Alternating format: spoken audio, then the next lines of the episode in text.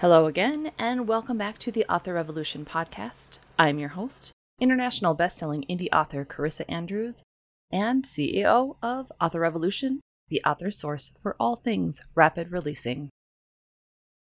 Now, before we get started, I would like to mention that this episode is sponsored by my upcoming novel, Secret Legacy. It is the first book in the Windhaven Witches series, and it comes out on September fifteenth. For all of twenty twenty, I am donating fifty percent of the royalties from Secret Legacy to the American Cancer Society. And for the month of June, I've actually set a goal of reaching five hundred pre-orders on Apple iBooks. So far, I am ten percent of the way there, and if you have an Apple device, an iPhone, an iPad, or even a MacBook, you have access to Apple Books. So pre-ordering it today for just ninety-nine cents means that your purchase goes towards helping those fighting their battle with cancer. And, I must admit, this all segues nicely into the topic I want to talk about today, which is how can authors make a difference in the world? Now, there's a lot of things going on, and obviously there are a few ways that we can really put our efforts together to make a positive impact. So obviously right now, one of the big social uproars, and rightly so, is the Black Lives Matter movement and protests. As a white woman living in the middle of Minnesota, which I'm sad to say is predominantly white, I'm kind of struggling with the best way to support the B L M cause. I am one hundred percent an ally, and I have been for as long as I've been alive. I can't even imagine being in a place where it's okay to put one race above another. However, being in central Minnesota, I'm actually not close enough to be a part of any of the big protests. And even if I was, I do have people in my household with immune systems that could be compromised due to the coronavirus. So what in the world can I even do? Sure, I could take to social media, as I've witnessed other authors doing, but to me, I don't know, it kind of feels a little bit flat.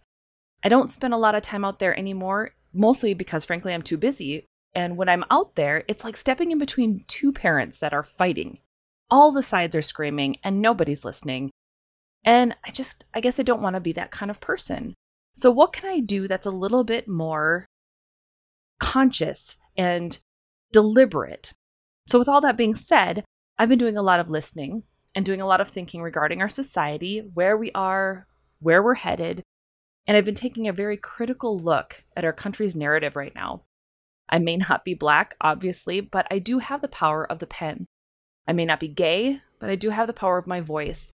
I may not be fighting cancer, but I do have the power to raise money with my books. Do you see where I'm going with all of this? We are all one race, the human race, and we need to love and support one another and celebrate all of our differences. Those differences are a thing of beauty, and they always have been. As authors, I believe that we have an obligation to shine a little bit of a light on that beauty. So the first way we can really make a difference is obviously by writing and truthfully reading books that are multicultural. Did you know there's even an event called Multicultural Children's Book Day? My friend Rebecca Flansburg has been a part of this organization and a part of the planning for this event for a number of years. And she's actually the reason I was first introduced to it as well. The idea is to provide children with books that celebrate diversity and to show them how beautiful the world really is. The event takes place in January, with the next one being January twenty-ninth, twenty twenty-one. However, if you'd like to get involved with the event, they have a timeline on their website of all the things that they do in order to get prepared for that big, momentous day. So for example, here upcoming in July, they're beginning to look for author sponsors, so perhaps you could be one. If you're a book blogger or have kids, you can sign up to get free multicultural books to read and review with your kids. I have done this in the past, and my kids still love to read their multicultural books over and over again. Plus, it helps get kids into the mindset that it's okay to read books for all sorts of different genres, for all sorts of different societal norms, for all sorts of different people and races, and celebrate the diversity that we have out in this world. Another great resource is the We Need Diverse Books site. This nonprofit has ways to get involved through volunteering, as well as offering scholarships and grants, contests, all sorts of stuff.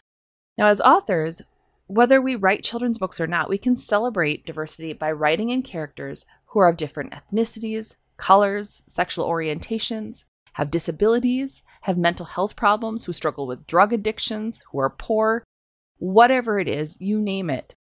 Not only does this help to highlight the beauty and oneness in our differences, but it opens up both the reader and the writer perspectives just a little bit more, which in my opinion is kind of the point of writing. It doesn't mean that you always have to make the main character that person. And this is especially true if we could come across disingenuous or harsh with the, that particular character. But if you're able to, taking the time to step into someone else's shoes when they're different from your own can be a really enlightening endeavor. It can also give someone who is that person, say a trans Black woman or a Down syndrome man, a book with a character to root for. Everyone deserves at least one book that really resonates with them as a human being. Now, another way that we can celebrate and try to enlighten this world is by being vocal. Now, this doesn't mean rolling into every online fight and running your mouth off when you don't have all the facts. Trust me, don't be a troll and definitely don't say things that you don't mean. We can all make the mistake of speaking before we think. I get it, it happens. As authors, though, we have a duty not only to ourselves, but our audience to do what's right to the best of our ability. As we get more well-known, our platform becomes wider, and it means we have more people that we can reach. However, it doesn't always mean that that platform is always stable. You can still trip up and you can still piss a lot of people off. Just look at what's happening with J K Rowling right now on Twitter.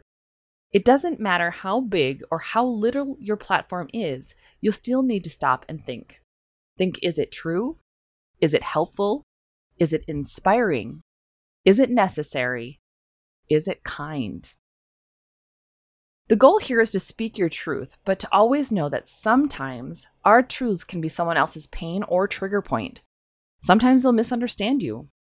Sometimes they won't listen. But as long as you stay true to your heart and say things out of a place of kindness, you will help to create a vision for a better future.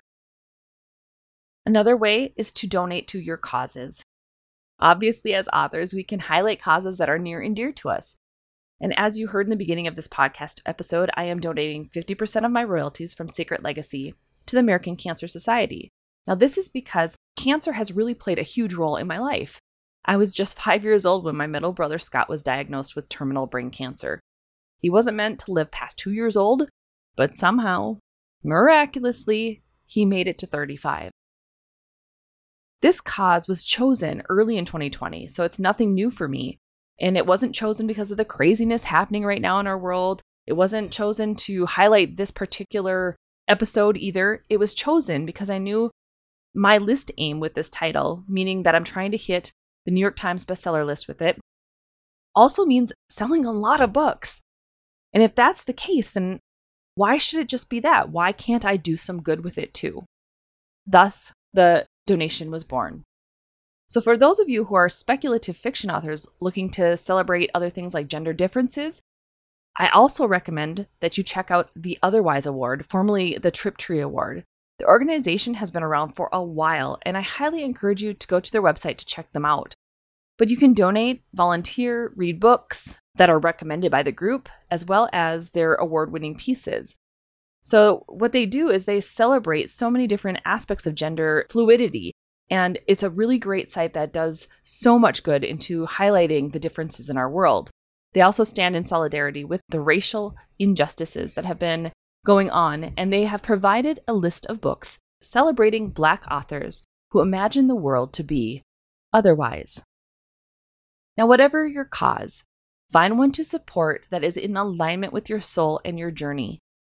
This year, it might be the American Cancer Society. Next year, it might be something totally different. One year, it might be to donate time. The next year, it might be money. Wherever you're at and whatever you can do, let's just go forward into the second half of twenty twenty, striving to make the world a better place. Deal? All right, so to recap, you can make the world a better place as an author by doing three things. Just to get started, there are plenty more, but these are the three that I think are the most powerful. One, write and read books that celebrate our differences, because there are so many beautiful, wonderful differences out there in the world. Number two, be vocal. When something is wrong or you see an injustice happening in the world, be vocal about it. Stand for what you believe in, but do it with kindness. Number three, donate it to causes that make the world a better place, whether that be with your time or your money. As a final reminder, this episode was sponsored by my upcoming book, Secret Legacy, where fifty percent of the royalties are being donated to the American Cancer Society.